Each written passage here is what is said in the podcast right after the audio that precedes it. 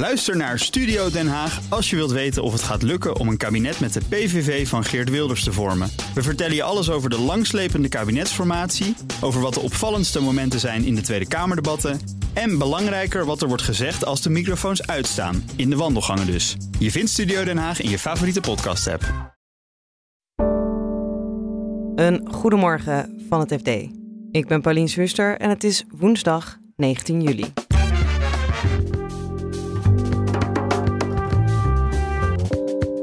De reorganisatie bij de onderzoeksafdeling van Philips werd al in januari aangekondigd en nog steeds is veel onduidelijk. En dat je nu in juli nog steeds niet weet waar je aan toe bent, dat, is, dat veroorzaakt wel, wel spanningen en, en zorgen.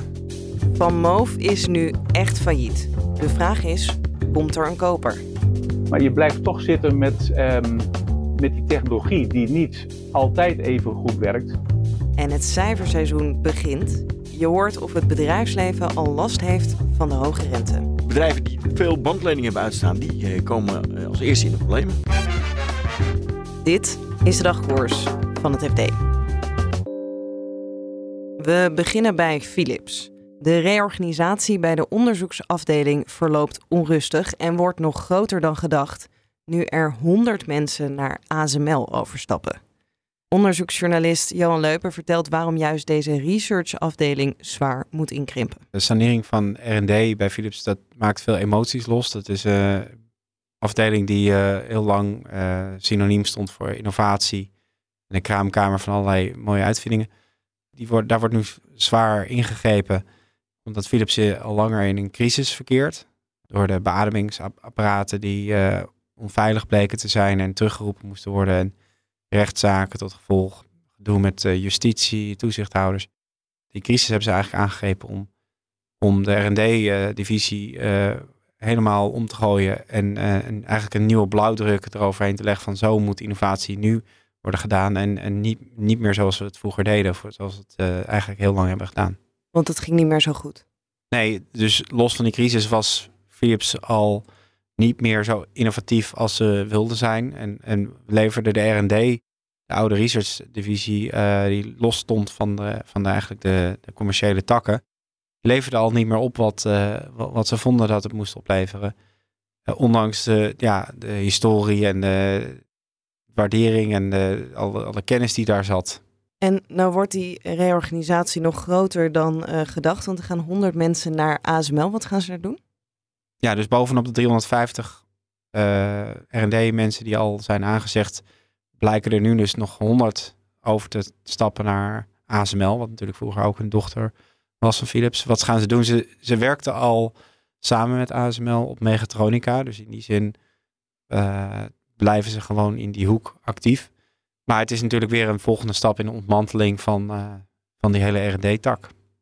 En wat weten we over de rest van uh, die 350 mensen en hoe die afdeling er straks uit gaat zien? Hoe verloopt dat?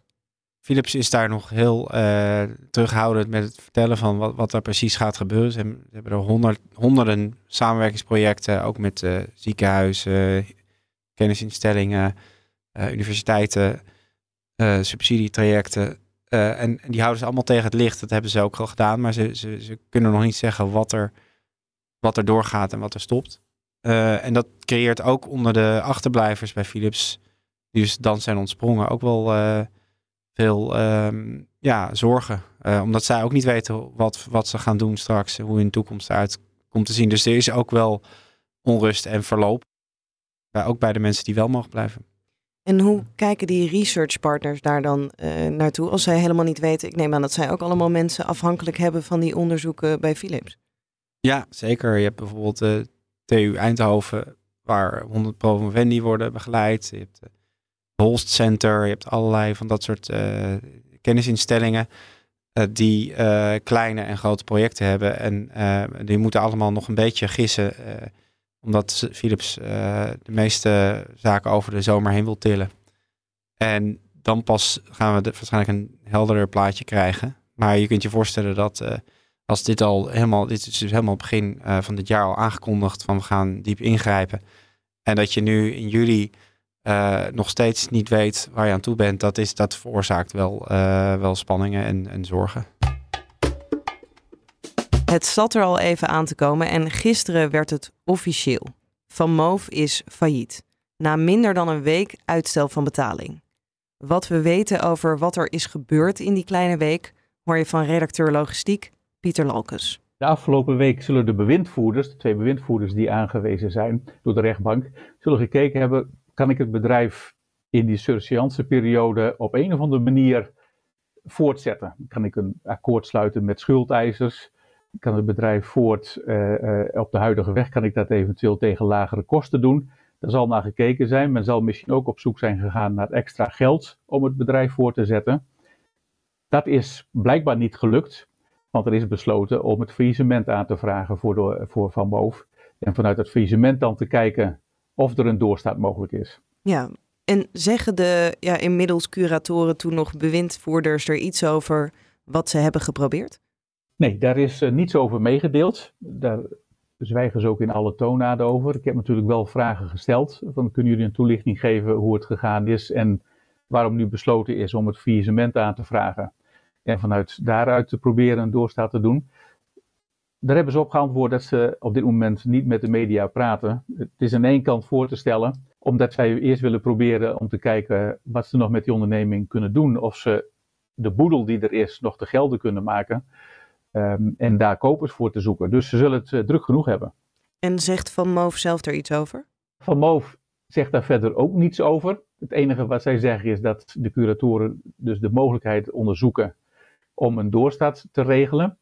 Ze zeggen wel bij dat het ontzettend spijtig is dat het op deze manier heeft moeten lopen, maar dat daar geen andere weg is om, uh, uh, om, te, om te volgen. Ze bedanken ook de medewerkers nog voor uh, wat zij dan zeggen, het veranderen van de wereld, dat ze daarin geslaagd zijn. Nou ja, vanuit oprichtersperspectief, toch het levenswerk van twee broers, hè, Taco en Ties Carlier, is dat natuurlijk voor te stellen dat er op deze manier met medewerkers gecommuniceerd wordt. Ja, de curatoren willen dus niks zeggen, Van Moof zelf ook niet over wat er nu op tafel ligt. Kunnen we iets zinnigs zeggen over wat de opties zijn voor de curatoren? Nou, de meest waarschijnlijke optie is dat er geprobeerd wordt onderdelen van het bedrijf, actief van het bedrijf, voor te zetten. Op een manier dat je dus toch die fietsen kunt blijven maken. Dat het van MOVE-merk ook blijft bestaan. Probleem is dat je daar natuurlijk wel de toeleveranciers bij nodig hebt de die de onderdelen leveren, de halffabrikaten. En die fiets ook assembleren, dus in, in elkaar zetten. Want dat is het bijzondere van Van Moof. Ze hebben dat allemaal in eigen beheer gedaan. Die onderdelen zijn allemaal zelf ontworpen. Die motoren zijn puur ontworpen en ontwikkeld voor een Van Moof fiets.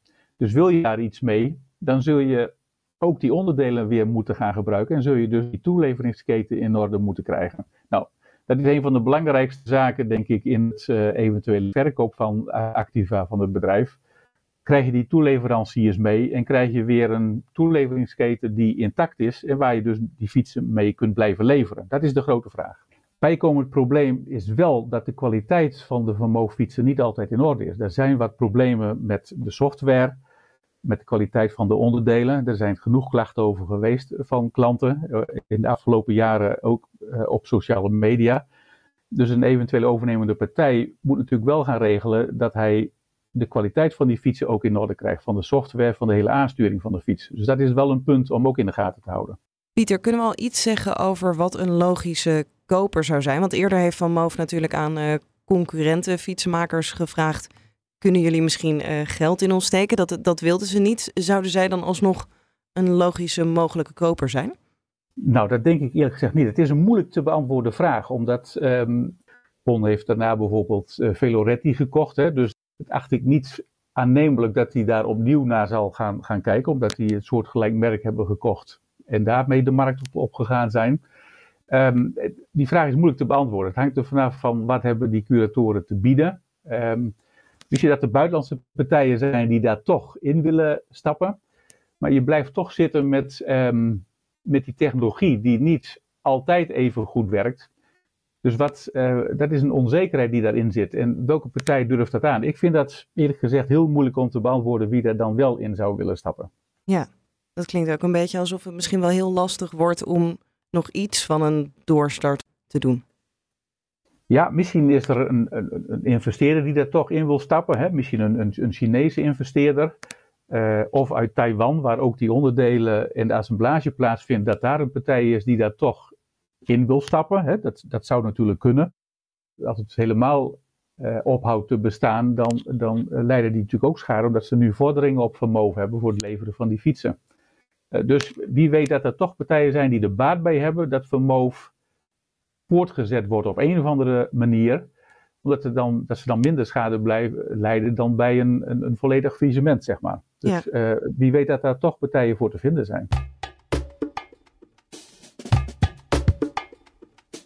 En met de kwartaalcijfers van ASML begint vandaag het cijferseizoen. Reden voor onze beursredacteur Marcel de Boer om te kijken of de hoge rente al voor problemen zorgt bij beursgenoteerd Nederland. Hij vertelt eerst waarom die rente nou zo belangrijk is. Nou ja, hoe hoger de rente is, hoe meer bedrijven uh, kwijt zijn aan rentebetalingen. Die, en dat gaat ten koste van de winst. Wat voor soort leningen hebben het snelst last van die uh, rente van de ECB en andere centrale banken die omhoog gaat? Ja, dat zijn toch vooral de bankleningen. Die bewegen mee met de, met de marktrentes vaak. Uh, net hoe je dat afspreekt van tevoren, maar zo is het vaak. Uh, dus ja, die, die uh, bedrijven die veel bankleningen hebben uitstaan, die uh, komen als eerste in de problemen. En heeft het Nederlandse bedrijfsleven daar nu dan ook al last van? Het valt mee. Het zijn vooral de, de, de wat kleinere bedrijven die afhankelijk zijn van bankleningen. De grote bedrijven hebben veel meer obligaties uitstaan. en die hebben, die hebben een vaste coupon. Dus als jij hier voor een lange, lange periode hebt vastgelegd, dan betaal je ieder jaar hetzelfde rentepercentage. En pas op het moment dat je je lening moet uh, doorrollen, herfinancieren, ja, dan, dan krijg je te maken met een hogere rente. Ja, en wanneer komt het moment uh, dat het Nederlandse bedrijfsleven hier wel last van gaat krijgen? De, de, de, de grote bulk, of nou ja, uh, vanaf 2025. Dus dit jaar valt het allemaal nog mee. en vanaf 2025 zit je op gauw op 14, 15 procent van de leningen die je moet zien te herfinancieren. Ja, en hoe groot is dat probleem dan? Want het, ja, de rente was natuurlijk heel laag. Nu wordt die dan wat hoger. Wordt het al schrikbarende percentages voor bedrijven? Of valt het nee, nee de, de, de rentelasten zijn, zijn uh, inderdaad uh, uh, erg laag. recordlaag zelfs. Zeker als je het afzet tegen de, de, de, de winst, hè, die, die operationele winst die bedrijven hebben gerealiseerd. Afgelopen jaar, het jaar daarvoor, die waren echt top. Ja, en, en als percentage daarvan is het echt ontzettend laag. Maar goed, ja, uh, die winsten zullen vermoedelijk uh, wat in gaan zakken. Uh, terwijl de rente, rentes gaan oplopen, ja, dan wordt het pijnlijk. Op een gegeven moment moet ik wel bij zeggen dat de meeste bedrijven die kijken nu vooral naar andere dingen als loonkosten, prijzen van grondstoffen, valuta's, schommelingen, dat soort dingen. Die zijn op dit moment veel belangrijker dan die rentekosten. Ja, als we toch nog even bij die uh, rente blijven. Eh, zijn er Nederlandse bedrijven die daar ook nu al last van krijgen, van die hoge rente? Ja, dus we hebben gekeken uh, hè, hoe, hoe, hoe, dat aflossingsschema eruit ziet. En dat is dit jaar uh, een paar procent. volgend jaar 7 geloof ik, het jaar erop 14, 15. maar er zijn natuurlijk ook wel bedrijven die, die dit jaar al flink moeten zien te herfinancieren. Philips is er een van. Just Eat Takeaway, uh, SBM Offshore. Uh, dat, ja, en, en, en een paar vastgoedbedrijven. Ja. En bij vastgoed, dat is wel een sector die het het, het, het moeilijkst heeft. Uh, die hebben het meeste last van stijgende rentes. Ja. Waar, waar komt het door? Uh, nou ja, die, die, die, die rentes gaan omhoog en, en uh, de inkomsten die, die zakken hard weg.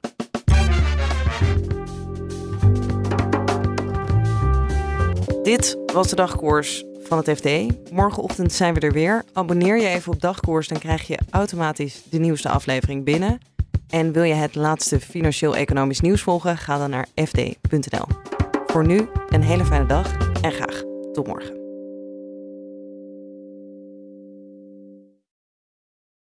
Ook Harm Edens vind je in de BNR-app. Je kunt BNR Duurzaam niet alleen live luisteren in de app, maar ook terugluisteren als podcast, zoals al onze podcasts. En naast dat de BNR-app Breaking News meldt, houden we je ook op de hoogte van het laatste zakelijke nieuws. Download nu de gratis BNR-app en blijf scherp.